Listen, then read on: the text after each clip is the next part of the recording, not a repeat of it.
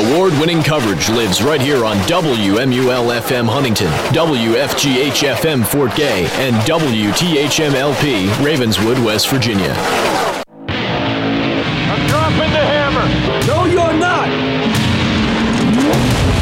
Welcome to Speed Zone, the best motorsports show on radio. I'm your host, Ben Cower, and across the next hour, we'll recap everything. Yes, everything in racing that happened in the last week. We'll discuss the latest news and cap it all off with a star studded interview. So buckle up, rev your motor, and drop the hammer, because this is Speed Zone. And welcome everybody to Speed Zone this evening. I'm your host Ben Cower, and we got a nice complete show for you. No interview tonight, but uh, we've got plenty of racing news to chat about. It was a busy weekend here in uh, here in the tri-state area for racing, and all around the country and the world. We had the Yes Chevrolet, Yes Ford Mountaineer 100 at Ona Speedway this past weekend. We'll be chatting about that and breaking it down. Also, the NASCAR weekend at Martinsville this past weekend as the Xfinity Series and the Cup Series had quite the exciting excursion at the Paperclip on Saturday and Sunday. We'll be chatting about it and much, much more tonight on Speed Zone. So sit back, relax. We got a great show for you tonight. And first tonight, it's always flag to flag.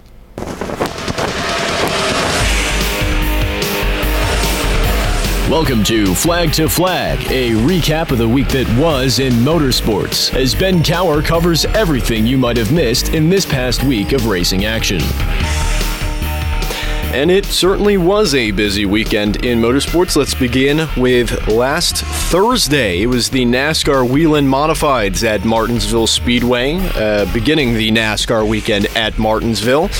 And it was Ryan Preece, your winner, in driving his own number 40 car. It was his first race of the season, and he capped it off with uh, one race, one win.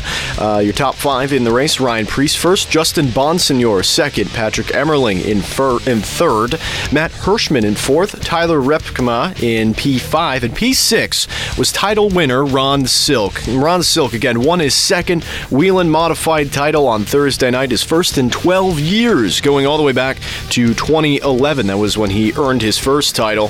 He survived numerous wrecks and carnage on Thursday night to finish sixth in his number 16 machine, and Silk captured another title over title rival Justin Bonsignor, who finished in second. Silk needed to finish eighth or better to clinch the title after a back and forth slugfest all year long at the point standings with Bonsignor, but it was Silk who ended up as the king of the hill in 2023 after a winless 2022.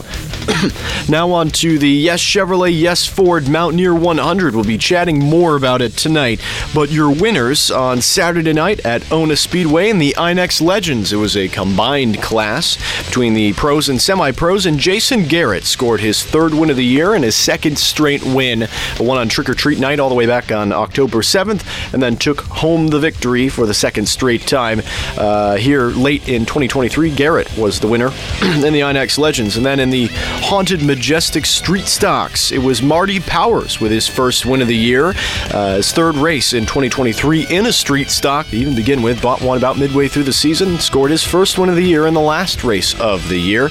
So congrats to Marty Powers. And then in the All Seasons Power Sports late models, it was Chad Pendleton talk about perfection. Third win in three races at Ona this year. Batted a thousand in every single race he had. It was a certainly a uh, bit of a wreckfest, a shootout in the late models, but Pendleton survived, and the number 22 machine uh, captured again its third win in three races at Ona this year. Now on to the Yes Chevrolet, Yes Ford Mountaineer 100 for the modifieds, and it was Matt Dimmitt, his third straight Mountaineer 100 win, led 83 laps, took the lead on lap number 17 after a myriad of mechanical failures early on for multiple competitors. And Dimmitt was able to get by Jeremy Cooper, who had a shock issue, dominated the first 17 laps and was the 2023 track champion at Ona for the Patriot Meat Processing Modifieds. And Dimmitt was able to scoot away from the field and away from a hard charging number 31 car of Doug Meyer, who was your pole sitter, fastest in qualifying before the inversion. Uh, but uh, Dimmitt was the winner of the Mountaineer 100. And then finally, closing out the season for Ona, the Contempo Trophy and Awards UCAR's Jay Workman, his third win of the year and second straight. For Jay Workman, it was uh, another race where attrition was the name of the game, and Jay Workman was able to survive. It was a field of 12 to begin, and only five cars finished, a 35 lap feature for the UCARs. And Jay Workman closed out the season as the final winner at Ona Speedway in 2023. Now on to the NASCAR Xfinity Series at Homestead Miami Speedway on Saturday, and your winner was Justin Allgaier. Have you ever bent a paperclip into an odd shape? That was this race at the paperclip at Martinsville, where chaos erupted on and off the track, uh, on and during and after the race, coupled with an incredible photo finish, of which Justin Allgaier scored a clutch walk-off victory to earn his way into the championship race at Phoenix after being on the outside looking in by six points, entering the playoff cutoff race at Martinsville in the Xfinity Series round of eight. Allgaier, Sam Mayer, John Hunter Nemechek, and Cole Custer will all battle for the Xfinity Series title at Phoenix this weekend. And Allgaier crossed the finish line trading paint with a wily Sheldon Creed, scoring his first win at Martinsville, fourth of the season and the 23rd of his career by .032 seconds over Creed, who needed a victory to advance into the title race. Creed didn't get there, and his RCR teammate and regular season champ Austin Hill made plenty of contact on the final restart, both drivers battling for a win as not to be eliminated and uh, obviously, it was uh, they made some quite amount of uh, a lot of contact. Uh, Creed was not happy that his teammate ran into him on the first uh, lap of the restart, pushed Hill up the track into the final set of corners, hit the brakes in front of Hill on the outside of turns three and four on the final lap to be able to even make the corner. He would have overshot it if he didn't do so, and uh, was uh, checked up enough to let Allgaier pass on the inside, then lost to Allgaier in the photo finish. Did Creed and Hill and Creed both eliminated from title contention uh, as alongside uh, Racing's Chandler Smith and JGR's Sammy Smith. Uh, Hill and Creed very unhappy with each other after the race, alongside much of the RCR management, uh, including team owner Richard Childress and team VP of competition Andy Petree, who both were displeased specifically with Creed Childress stated after the race, quote unquote, I've had drivers drive for me before, but nobody is stupid as Sheldon Creed. Whew. Obviously, a little displeased that both his team cars were eliminated from title contention in the contact in the final laps.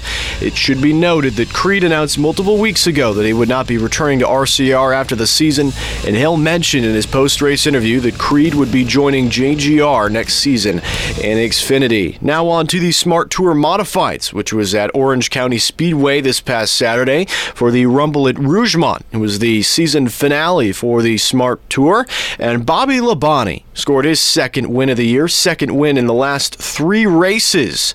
And Labonte was your winner of the race, the podium himself, Ryan Newman, who also uh, ran the cup race on Sunday and finished second. Brandon Ward, P3, and Ward might have finished ahead of Burt Myers, but it was Myers who drove away on Saturday with a championship trophy, besting runner up Ward in the point standings by 61 points, even after finishing 10th of 21 cars in the race.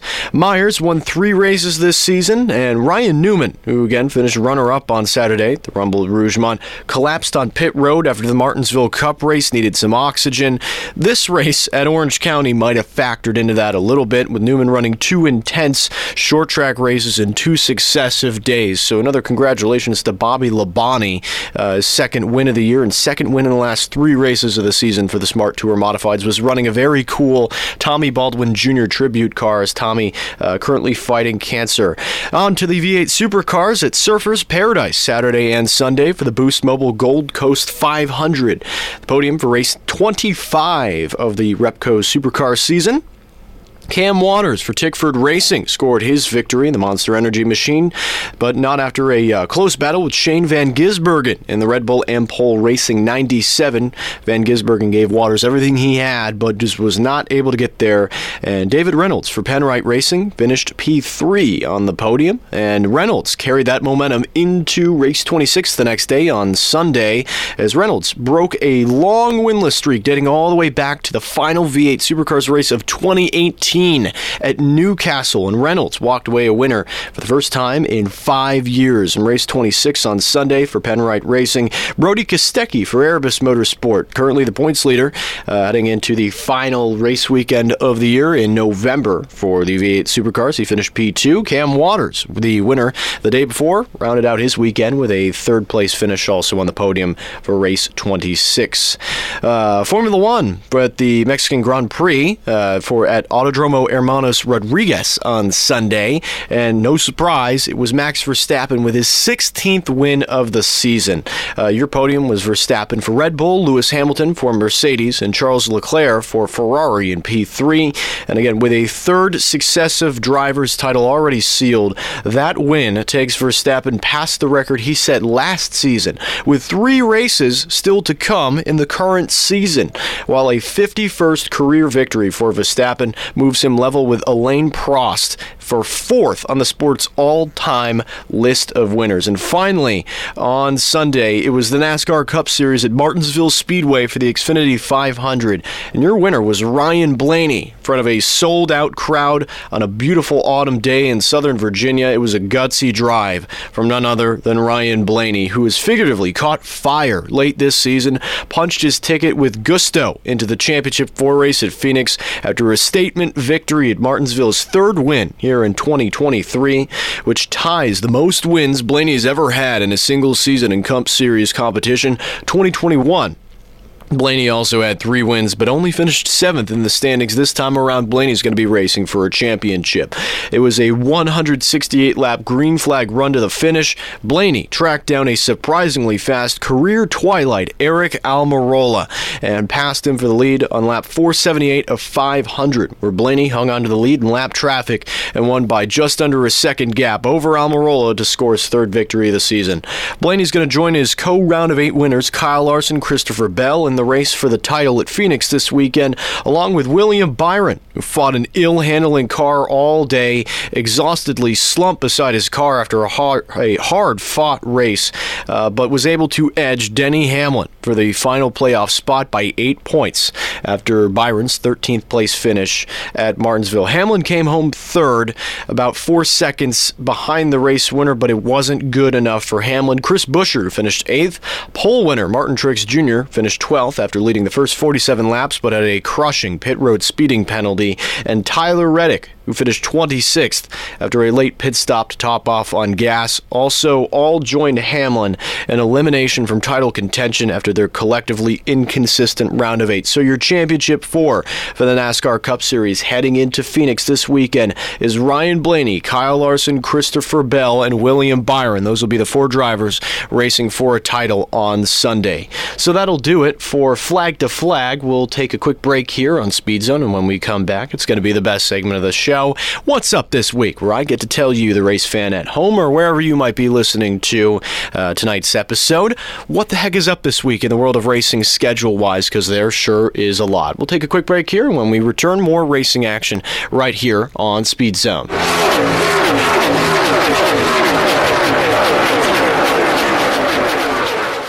So there's this guy in your office and he just finished rehab, and you don't know how to act around him. Okay, here's a few tips. Don't call him a loser. Do call him Larry, unless his name is John, then call him John. Don't remove the glue from the company envelopes, he's not going to sniff them. Do expect him to meet all his deadlines, and don't be surprised when he does, and oh hey, don't make fun of his addiction. You can, however, make fun of his 80s haircut. For more tips on how to support a recovering user, or if you'd like to become one, call 1 800 662 HELP.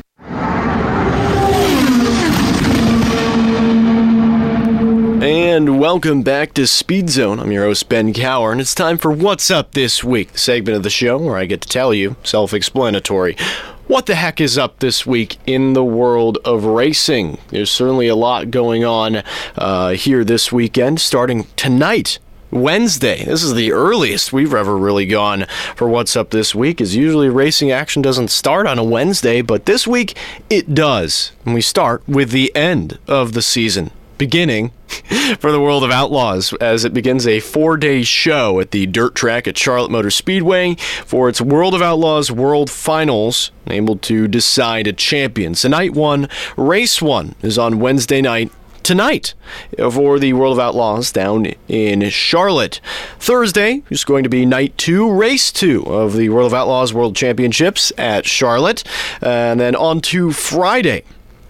The ARCA Menard Series West will be closing out its season out west, obviously, with the Desert Diamond Casino West Valley 100 at Phoenix Raceway, Phoenix, Arizona. The first of four championship races this weekend for NASCAR, with the race beginning at 2:30 p.m. Eastern. So if you're at work, you got something to tune into uh, midway through the day on Friday if you're uh, slumping a little bit. Later that day at Phoenix, I should say later that night at Phoenix rather is the Craftsman 150, the championship finale for the NASCAR Craftsman Truck Series. Racing beginning at 10 p.m. here on the East Coast. Also on Friday night, night three, race three of the World of Outlaws World Finals, also taking place on Friday evening. So it's going to be a jam packed Friday night with regard to racing action. Now on to Saturday, where WEC, the World Endurance Championship, will be closing out its seven round 2023 season with the eight hours of Bahrain. Again, that'll be in the early day on Saturday, across the pond in the Middle East. Saturday afternoon will be a busy one with the Cars Tour crowning two champions for both its late model stock cars and pro late models at the John Blewett III North South Shootout. North Carolina's uh, North Carolina's Caraway Speedway. Presumably, it will be an all Cavaple championship Saturday, but anything can happen, especially in the Cars Tour. Saturday evening, we'll host the NASCAR Xfinity Series Championship race as four young title-less drivers going to slug it out across 250 laps to decide a first time Xfinity Series champion at 7 p.m. here on the East Coast. Also on Saturday night is the final night of racing for the World of Outlaws here in 2023. Night 4, Race 4 of 4 of the World of Outlaws World Finals to close out the season for dirt racing's biggest series. Now on to Sunday where racing will begin at noon on Sunday with the Brazilian Grand Prix for Formula One. Racing beginning from Autodromo Jose Carlos Pace at uh, Passe, I think is how you say that last one, uh, at noon here on the East Coast. And then later on Sunday afternoon, the NASCAR Cup Series will be ending its season with at Phoenix Raceway as it settles a 10 race playoff championship showdown. Four drivers gunning for a title at 3 p.m. on Sunday. Three of the four drivers eligible for the title have never won the big trophy before. That's Bell, that's Blaney, and that's also William Byron. Whereas Kyle Larson is chasing down his second title in a three year span, was the Cup Series champion in 2021.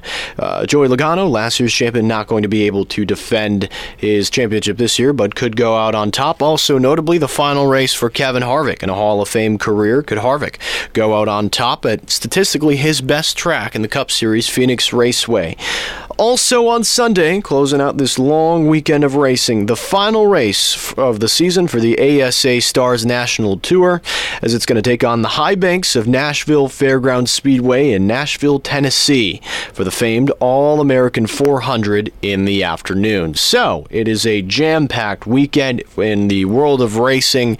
Might be the last weekend of racing where it's this jam packed uh, here for the remainder of the season as NASCAR closing up shop this weekend. Uh, World World of Outlaws is going to be finishing up this weekend. The Cars Tour done this weekend. World Endurance Championships done this weekend. Uh, plenty of racing action this weekend to enjoy while you still got it because it's going to be a cold winter. So enjoy this weekend while it lasts. There'll still be racing action after uh, this uh, the next couple days, but it's jam packed this weekend. So enjoy it. Enjoy it while it is here. We'll take another quick break here on Speed Zone, and when we come back, it'll be the Racing Roundtable segment of the show where we've got plenty of hot topics to talk about uh, that have happened over and transpired over the past week, and will be and today too. So we'll be chatting about that uh, with our panel up next here on Speed Zone.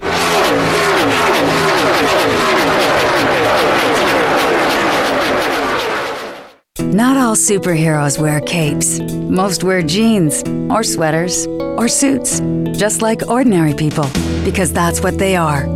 They are the 1.2 million members of Rotary, men and women whose superpowers are the capacity to care and the desire to make the world better. So the next time you need a superhero, don't look in the sky, look in the mirror. Learn more at Rotary.org. Rotary, humanity in motion. Hey, if you don't want to listen, get your earplugs ready, because we're about to hear some high octane debate. It's time for the Racing Roundtable with your host Ben Cower and multiple guest panelists. Whew, now that that's over, who's at the table today? And who is at the table today? It's none other than our very own Dale Garrett. Dale, how are you doing this evening? Good.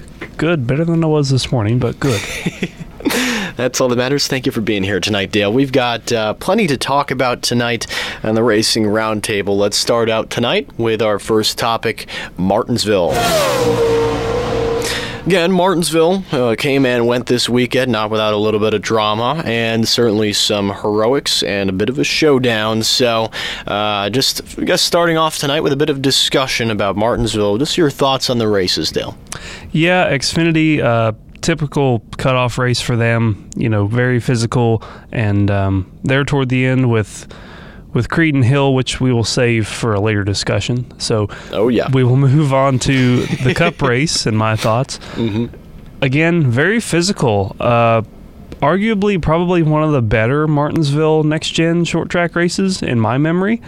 Um, you know, you had uh, Joey Logano being himself with Ty Gibbs, and uh, and a lot. Just it seemed like every time somebody passed somebody, they just slammed into somebody, which is something that we're not really accustomed to seeing in Martinsville in a next gen car like this. So it was nice to see that back for a little bit, but you know, it wasn't wasn't a it was not a snooze fest as a lot of the next gen races at Martinsville have been. That is true. It was uh, it was a very exciting cup race. Um, excuse me. It was uh, you know the racing wasn't I know the next gen car, as you mentioned, Dale, it, it, it, hasn't exactly provided the most exciting racing on short tracks the mm-hmm. last two years, and it's been a shame. But I'll, I'll say this I mean, the crowd showed up. It was a beautiful day in Martinsville, probably the, I'd say, probably the warmest day uh, for a fall Martinsville race in November. Well, it wasn't November then. It was it was late October uh, when the race was run. But uh, since I was there, I, I, went there for the 2016 race, and it was beautiful weather that weekend. It was very warm. Mm-hmm. But nothing happened in that race. uh, well, that, that's wrong. We had our first. Uh, you, you, remember the the everybody remembers the North Wilkesboro scoring error. Remember yeah. that? Uh, yeah, that that happened again at that race where they had like 30 laps under caution after they couldn't figure out who the heck was where after a caution. But uh, then Jimmie Johnson ended up winning, and a decal fell off the wall. That was about all that happened in that race. but there was a lot more that happened this Sunday in the Cup race. Uh, it was a, as I said, in flag to flag, a gutsy drive by Ryan Blaney. I mean, he had a car that was was certainly up there. Penske was fast this weekend. It's been struggling this year. Uh, all three of its cars got a top 10. Uh, that might be the first time that's happened this entire season, mm-hmm. where even Austin Cindric joined in the fun for once. A P9 finish on a short track for Austin Cindric after his uh, miserable sophomore slump season here in the Cup Series. But uh, I mean, the racing was exciting. Guys were moving each other out of the way. Uh, it wasn't, you know, a true. I wouldn't say it was the most exhilarating race of all time, but then again, with regard to the racing and the next gen on short tracks, it was pretty solid. It was a change of pace. It was a change of pace. It was a refreshing one, and you had some natural cautions in there too that helped break up the action a little bit. So some of the there you had your obviously long green flag runs, but you also had some short runs in there, uh, and then also drama throughout the race. I mean the costly pit road speeding penalty for Martin Truex Jr. Where finally finally they have a car that team which has struggled tremendously after winning the reg- the regular season championship in the cup series. Just has not been able to find any momentum in the postseason and finally did. Won the pole for Sunday's race, uh, led the first 47 laps, uh, fell behind a little bit, but then again was still running up there and just trying to Hail Mary it to make the next round of which it was doable. I mean, we saw, I mean, William Byron got scarily close to that cut line.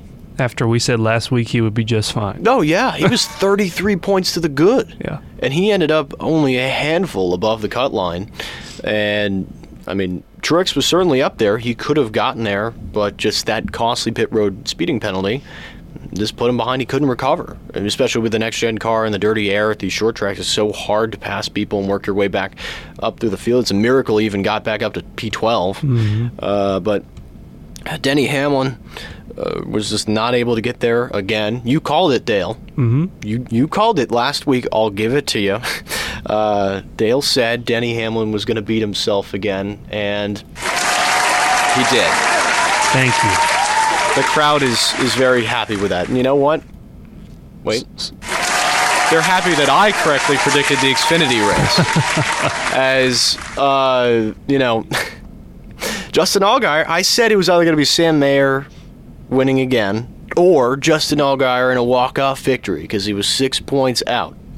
And then it he, maybe not off a entirely pace, but a little bit of luck factored into his win. I don't on think you could have predicted the fashion that it came, but No, uh, it was uh, another photo finish for the Xfinity Series on a short track. Uh, it was exciting. It was exhilarating. Uh, we weren't watching it because we were at the Mountaineer 100, uh, but uh, we saw the highlight reel. we did see the highlight reel. Went back and heard all about it. And that's going to be the next topic. Trust me, Creed and Hell. Uh, but overall, the the racing in the Xfinity Series. I mean, it's it's a great car. It, it runs very well on the short tracks. Always exciting. Uh, guys are able to beat and bang off each other. And I mean, Justin Allgaier heating up at the right time. Mm-hmm. He's heating up exactly when he needs to be, and he's never won a Xfinity Series championship before in all his years of running Xfinity. which is wild to think about. Yeah, I mean he's been so close so many times. Uh, it's really cool that Phoenix this weekend is going to have a first-time champion again. None of these four guys have won an Xfinity Series title, and all very deserving of it. I mean, you could say, I mean, Sam Mayer has come on strong the second half of this season. Uh, Justin Allgaier has more is more than deserving of finally earning his first, uh, which would be his first title since the ARCA win the ARCA title in 2008, of which, might I add, he had a little bit of help in getting that championship too. Yeah, well, Scott Speed and Ricky Stenhouse Jr. totaling themselves at, at Toledo that day. But you know what? Ended up a champion there. Maybe that'll maybe he'll have a little bit of help at Phoenix too. John Hunter Nemechek, who really has been the class of the field all year long in the Xfinity Series, and Cole Custer, who backed his way across the start finish line after the pileup. Uh, the uh, junkyard in the front stretch at the end of the Xfinity race at Martinsville is backed his way across the start finish line uh, to be able to make the, t- the final four. Uh, so Custer made it. I mean, he's also had a very solid season too. Uh, I don't know if he'll be able to win the title, but really four drivers that are strong. Any of them could walk away a, a champion on uh, Saturday, but exciting race this past Saturday at Martinsville. But I, I think we'll stop biding for time and we'll just jump right into it because there was, it was. Uh, Sheldon Creed and Austin Hill. Sheldon. I'm gonna bust his ass. yeah, got into a little bit of a tussle on Saturday where. No, no! It was. Uh, Sheldon Creed was going for a win. Austin Hill was going for a win. And both drivers were under the impression that they had to win to make it into the next round. And both on the front, they were on the front row, first and second on the final restart of the race, both trying to make the final four. Austin Hill, the regular season champion in the Xfinity Series. Uh, Sheldon Creed never won before in the Xfinity Series, trying to get that first win to not be a bridesmaid again. And then Hill touched Creed in the first set of corners. Creed paid him back and more. In the uh, next set of laps, the two car ran the 21 up the track. They both made contact. The two uh, basically dive bomb turn three in the final lap, and it's a hairpin corner if you don't know. If you've never watched a race at Martinsville, uh, Creed had to slam on the brakes in the middle of the corner to try and make it, and it almost appeared as if it was a brake check on his teammate. And both drivers ended up on the outside looking in for the final four, both eliminated. Both hmm. RCR cars in, in the catbird seat end up missing it, and it was a, a wild post race. I mean, there wasn't a fight, but it was a war of words, so to say, after some fireworks on the track. Dale, just your thoughts on that entire situation. Yeah, I mean, you know, they're toward the end. They both obviously want to win, championship implications aside. Um, but Hill drove deep into one and absolutely doored Creed after Creed gave him a football field. Um, so then, you know, Creed pays him back once or twice. You know, it's racing. It is what it is. Yeah. Um, and then going down, here's what I have a problem with. Going down the back straightaway, white flag. Hills just turns into Creed's door midway down the back straightaway. Mm-hmm. Screws Creed's entire entry up when they both could have went in there side by side. Albeit, yeah, Creed probably would have drove in there too hard anyways. But there was a chance that he didn't do that. There was a chance he didn't do that, and then Hill gets turned by the 20 of John Nemechek, and then chaos ensues.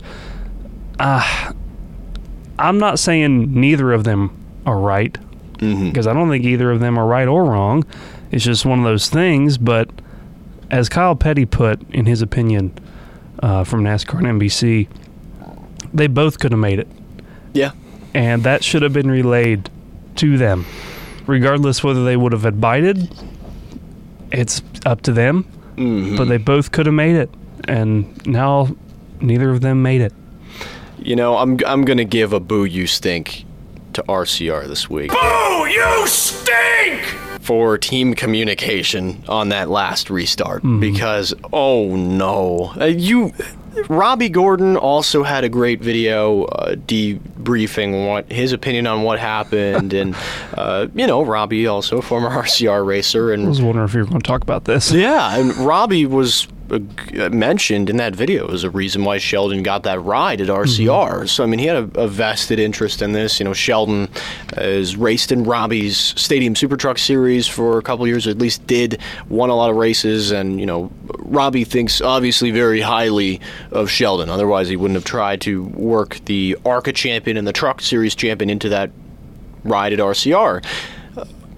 RCR on that final restart, if Austin Hill finished second and Sheldon Creed won the race, both drivers would have been battling for a championship this weekend. Mm-hmm. The the the fact that RCR either did not know, which is egregious within itself, that it did not know the point situation. If that is the case, That's not the case.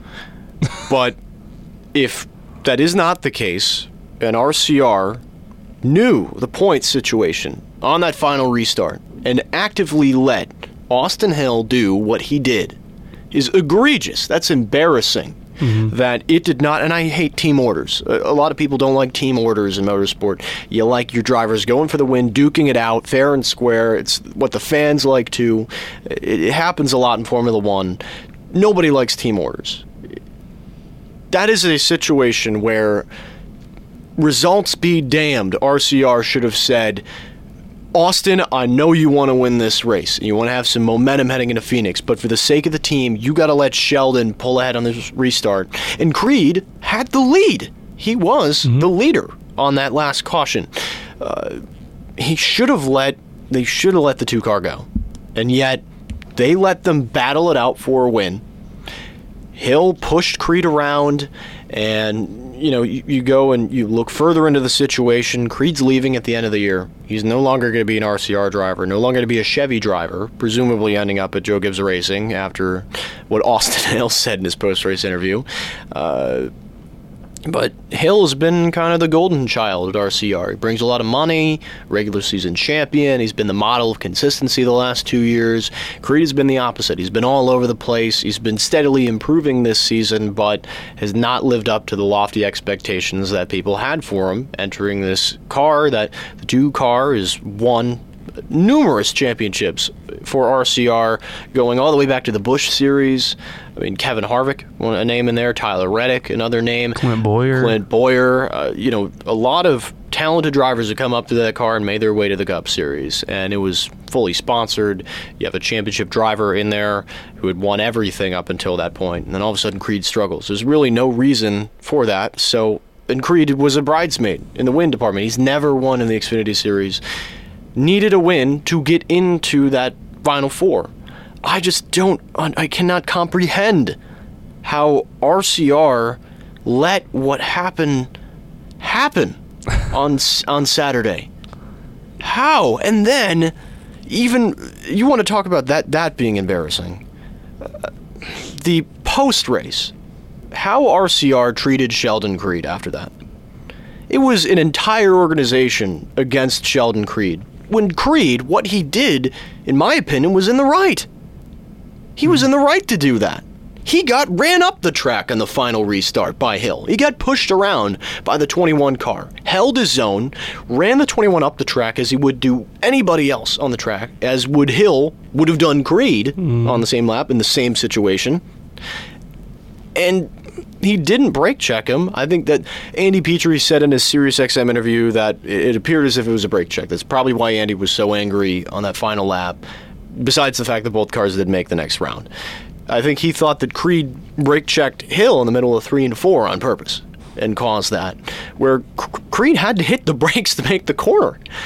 You know, it's such a tight hairpin corner at Martinsville that he had to hit the brakes to make it, and he slid up to the outside in front of Hill. Hill ran into the back of him, and you know, both cars end up missing. But uh, it is another comment from Richard Childress. I mean, who, who is usually a quote machine.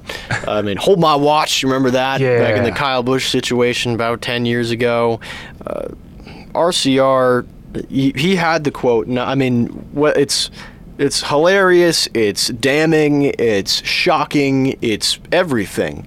Uh, I'll, I'll say it again, and I quote I've had drivers drive for me before, but nobody is stupid as Sheldon Creed. that That's incredible.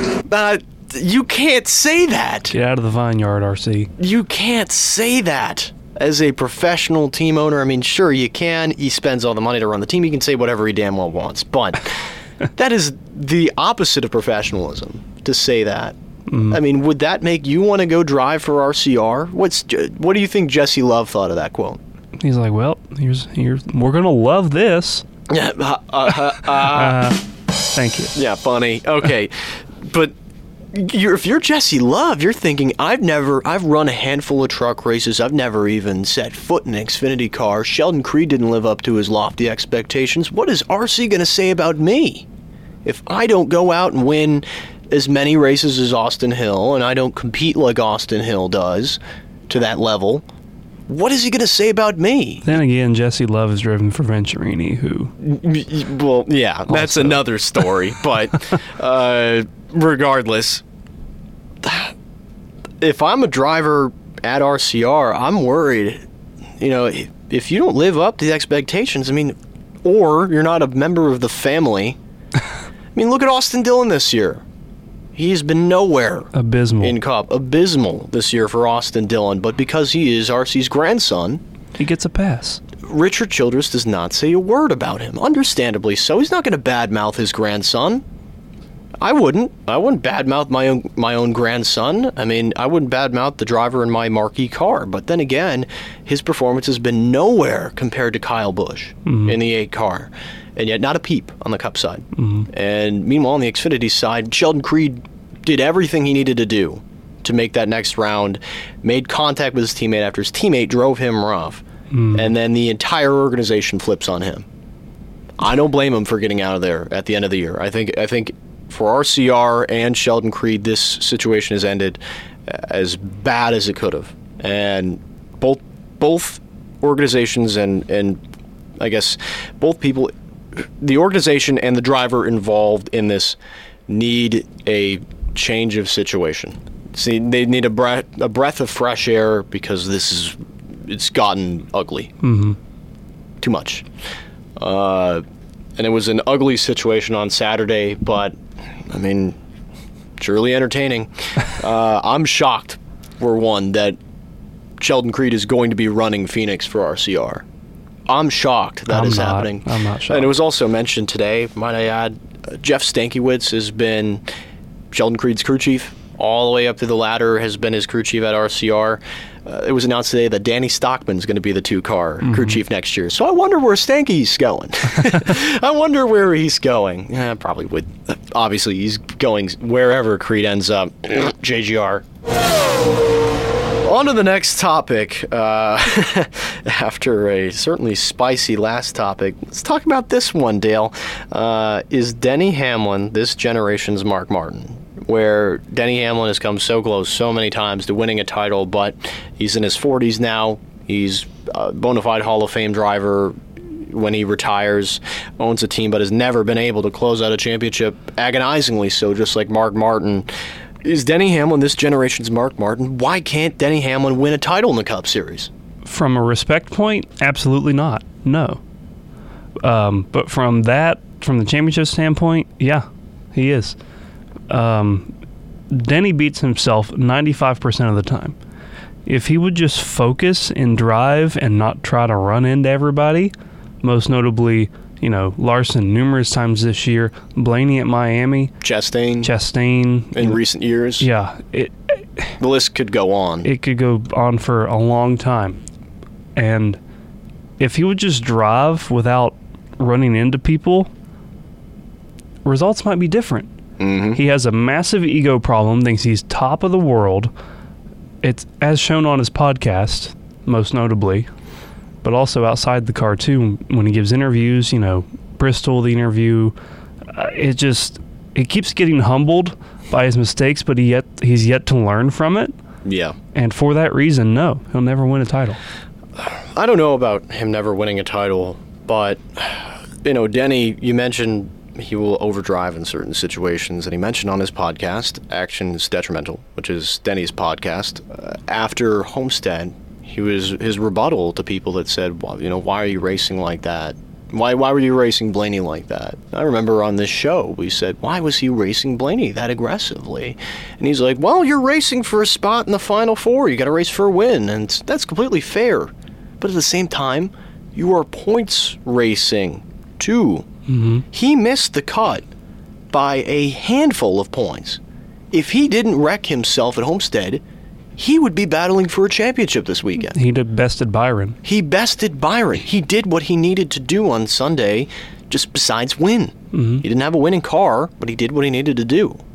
If he did not overdrive Homestead, of which, I mean, Homestead in itself brings back bad memories for Hamlin, going all the way back to 2010, uh, he just overdrove in that situation. He's got to not beat himself, as you said.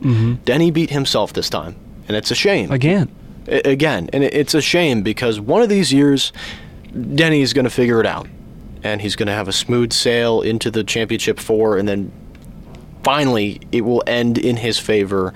Uh, because I don't think he's going to retire until he gets a championship. I don't. I can't see Denny giving up before he gets a title in the Cup Series. He's too relentless to try and win a championship in some way, shape, or form. He started up a two-car team. He might win one as an owner before a driver. But regardless, he needs to not beat himself. Uh, I don't think anybody will ever be another Mark Martin, as you said. Uh, but Denny certainly is one is a is a chip off of the same block with regard to the luck when it comes to being able to close out a, a title. Hall of greatest to never win a title, and uh, but he'll he'll make the Hall of Fame. But uh, I don't know if Denny will ever end up winning a title. On to the next topic. NASCAR this past week said it will not repossess Rick Ware Racing's number 51 charter, uh, even if it is in the bottom three of charter teams this year, of which it is presumably going to finish in the bottom three. It'd be NASCAR's option and rule designed to prevent starting and parking. Uh, Rick Ware Racing's RFK Alliance, uh, use of Roush engines this year, and then signing Justin Haley for next year is what NASCAR is ruling. That it's not going to repo the 51 charter at the end of the year because it says it's committing to performance. Dale, is this the correct move by NASCAR? I don't really understand the grace being shown here. I don't. Because if it's in the bottom three, it's in the bottom three. You know, how are those other two going to feel that do get repossessed? That's true. I, I mean, do they just have to go out and make an alliance with somebody? Well, the, the bottom two r- with it will not be repoed. So just to explain the rule to everybody, uh, if you if your chartered car and that specific charter finishes in the bottom three of the charters, it's basically like if you finished as one of the last three t- bottom three teams in baseball or bottom three teams in football for three years straight it's kind of like the across the pond in the in the Premier League, where you lose your ability to compete if you finish in the bottom like, too many times, I believe, mm-hmm. and then a, a club. Uh, in the league below could move on up and take your place. So it provides incentive to not fail. Uh, this is NASCAR's version of that, where it says, don't fail, or else we're going to repo your charter and give it to somebody better. I'll give Rick Ware Racing a lot of credit. It's invested in trying to be a lot better this year. Uh, it's still not exactly where it needs to be with regard to, uh, you know, great performance, especially with two cars. I think going to one might improve it. Uh, but then again, I don't run a team. I certainly don't run Rick Ware Racing. Uh, I think it is the correct move by NASCAR to extend it this grace because I'm intrigued to see how RWR will continue to grow. I think it would be a problem if Rick Ware still had four, as he did a couple years ago. But the fact that he only has two, the cars are getting more consistent, they're not finishing laps down. Uh, there's clearly a lot more effort being put into these cars. The personnel is being built, the team is being built. You don't want half of a team to lose its jobs because this charter ends up in the hands of you know another possibly inept team, maybe a team that misuses it, a team that is overextending itself to even get the charter in the first place, and then it ends up hurting another team. I think it's the smart decision by NASCAR to not do it. Uh, I know a lot of people were keeping their eyes on this this year with regard to if Rick Ware Racing was going to lose the charter, because this is the only one in that bracket of, of, of losing that, uh, where the 78 car for Live Fast is selling its charter, and that charter is not going to finish bottom three next year with where it's going. Um, I think it's a good move by NASCAR. Fair enough. All right, we'll move on to the next topic. Dale, let's chat a little bit about the Yes Chevrolet Yes Ford Mountaineer 100. Uh, obviously, it was a very exciting weekend at Ona Speedway, the final racing weekend of the year at Ona, and you were a part of it. You raced in the INEX Legends race. Uh, you know, it was uh, back in the saddle again for you, Dale, and it was exciting. How how was your experience in the first feature race of the weekend? Well, you know, we went up to practice on Friday and, um, you know, found the car had speed. It was great. And then practice on Saturday, I'd actually ran the quickest I ever had. Um, so that was really encouraging. And we made a small adjustment for qualifying, and it was good enough for third, which, albeit it could have been better, but it is what it is. And then, you know, we get out there and, um, you know, car felt good for a couple of laps and then got muscled there by Jimmy Spencer. And so then we were on the offense trying to recover from that. But uh, overall, it was it was fun. Track was a little bit slick as it was, as you put, uncharacteristically warm for this race because Yes. it is usually very cold. freezing. Mm-hmm. And this time around, it was well, it was humid because it rained in the morning Right. on Saturday. Uh, it took three hours of track drying, and Ona certainly does not have the the air titans that NASCAR has. They, Where they have a Ford Bronco. yeah, we have a Ford Bronco, TJ Lane, my boss, running around the track trying to, uh, for quite a few hours, trying to dry that track out with the help of some of the uh, race cars. Uh, I know uh, Jason Skeens was out there in his street stock, uh, a couple by a couple other people, but. Uh, Ona got the track all dried up. Uh, racing began an hour later than scheduled, but then again got a full night of racing in. I talked for six hours straight. I was on the call from 5:30 all the way until about near 11:30, and it was a dual broadcast because I was calling the races for everybody at Ona Speedway. I'm the track announcer, and also was simulcast on Racing America, so I was calling it for an audience at home too, and uh, didn't really get a break for about six hours, and. Uh, my voice certainly felt that Sunday after, but uh, I'm alive. I'm here, and it was so unbelievably fun to call. Uh, again, in, in the Legends race. Congrats to your brother, Jason, for the win. Grr. Uh, Jason with his third win of the year. Uh, Marty Powers, certainly a fan favorite win. Schooled him. Schooled the field. Once the he got away, he was gone. Yeah, and then you had Pendleton surviving in late models. Yeah. Uh, that was an ugly race where old old rivals made contact. It was a racing incident between Brad Coons and Jake Heaton, but uh, 0-1-2 of Coons ended up in the outside wall in turn three. Uh, after the first lap, and then Jake's car, which again very much in a field of, uh, relatively speaking, with the money in that car, in the chassis, the body, in a field of Toyota Camrys, it was very much a Ferrari, and it got torn up in the last race of the season. Well, Coon's car and uh, Coons a very solid a car. couple, couple others, they, Pendleton. they could be regarded as a Ferrari as well. Yeah. There's certainly no slouches. but, uh, but a shame for Jake. It is, yeah. It was, uh, and it's going to need a new five-star body, Yeah. probably. At least the chassis was okay. Well, Well, hopefully. yes. we'll find out. Uh, but yeah, the late model race was again. There's a lot of air tech heating and cooling cautions uh, in in that race, and then the Mountaineer 100. Or we'll talk about the U cars real quick. Jay Workman with the win in the last race of the season. It was a uh, attrition race to close out everything.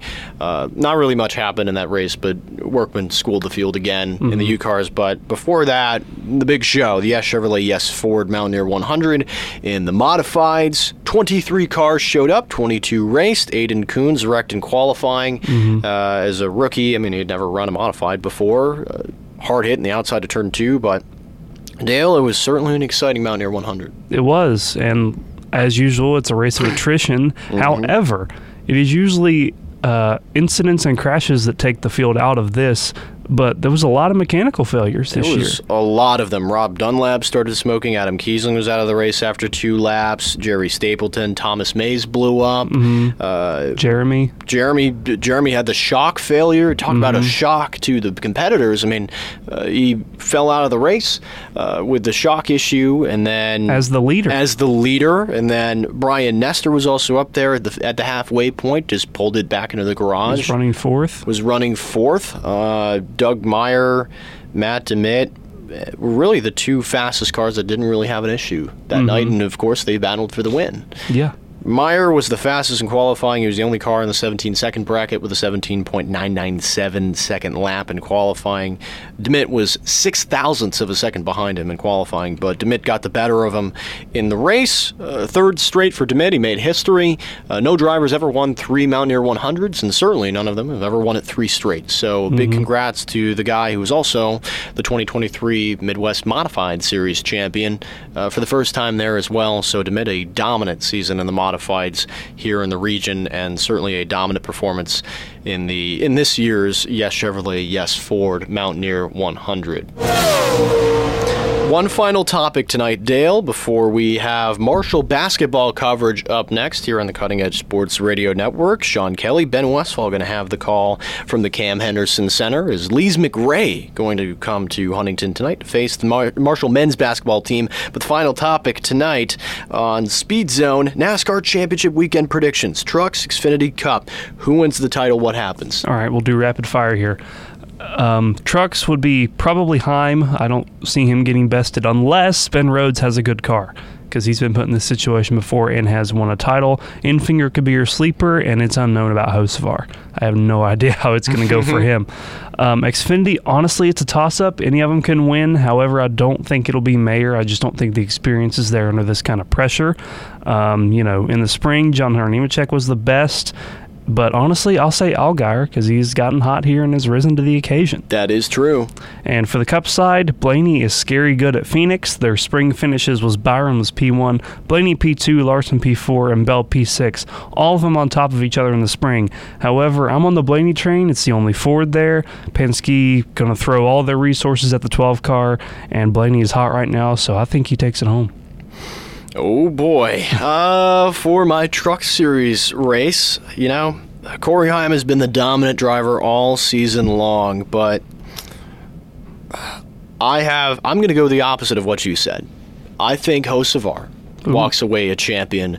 I think Hocevar is going to find a little bit of momentum at Phoenix. I think Heim, it's been too good of a season in my opinion. I think it's not going to end how he wants it to. I think something is going to go wrong because it hasn't all season long Mm-hmm. for the 11 truck, and I think it goes wrong at Phoenix. I don't know what it will be, but I think he ends up runner up. I think Carson Hocevar walks away a Truck Series champion. I agree, though, with Enfinger as a sleeper. It's the final race for GMS Racing in the Truck Series.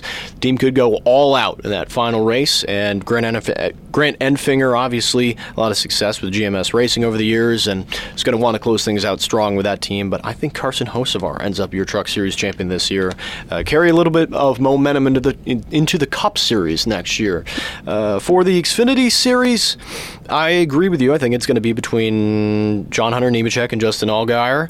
Allgaier has a lot of momentum as of late, but this time around, I'm going to go with the safe pick. I'm going to go with John Hunter Nemechek. I think he finally gets what is he he was deprived of in the truck series mm-hmm. his dominant season a couple years ago for Kyle Busch Motorsports in the Ford truck. It all went awry at Phoenix, and I think John Hunter Nemechek earns his first NASCAR championship this weekend at Phoenix in the Xfinity Series.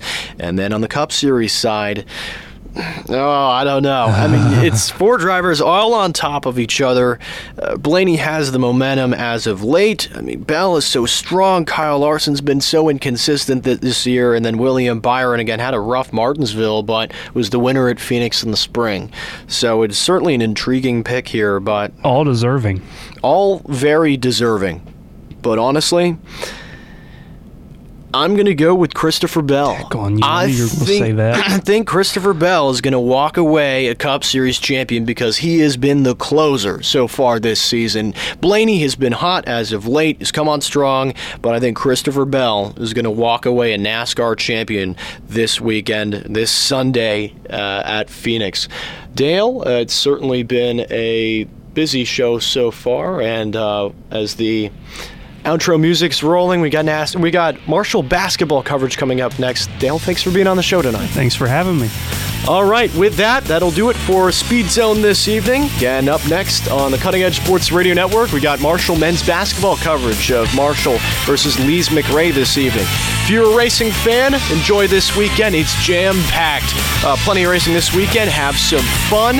And uh, until next time, I'll see you next You've time. been listening to another sports presentation on the Cutting Edge Sports Radio Network.